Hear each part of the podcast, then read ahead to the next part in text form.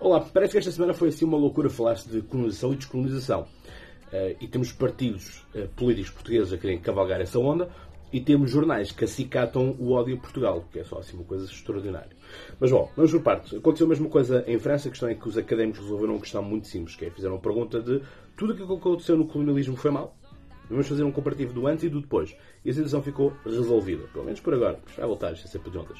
A questão é, ver, ver uh, brasileiros a virem criticar Portugal, pessoas que vieram justamente para Portugal para buscar segurança, melhores condições de vida, melhor trabalho, e culpabilizam Portugal.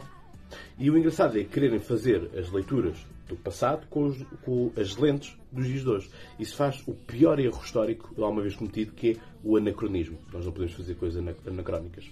E, portanto, estar a culpabilizar Portugal por aquilo que é a taxa de mortalidade de, supostamente, morre uma pessoa a cada vinte e três minutos no Brasil, isso não é culpa de Portugal, certamente.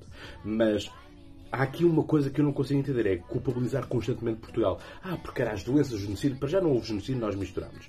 As doenças, as doenças também vieram da América Latina para a Europa. E, portanto, não é por aí a sociedade machista. Vão viver para, para uma sociedade indígena e depois as mulheres que me digam se têm liberdade ou se têm liberdade. Ah, depois pelo facto de não falar em português, não vou conseguir comunicar. Bom, é um pouco como diz a música, vai ter que superar. Ah, ah, ah. Bom dia.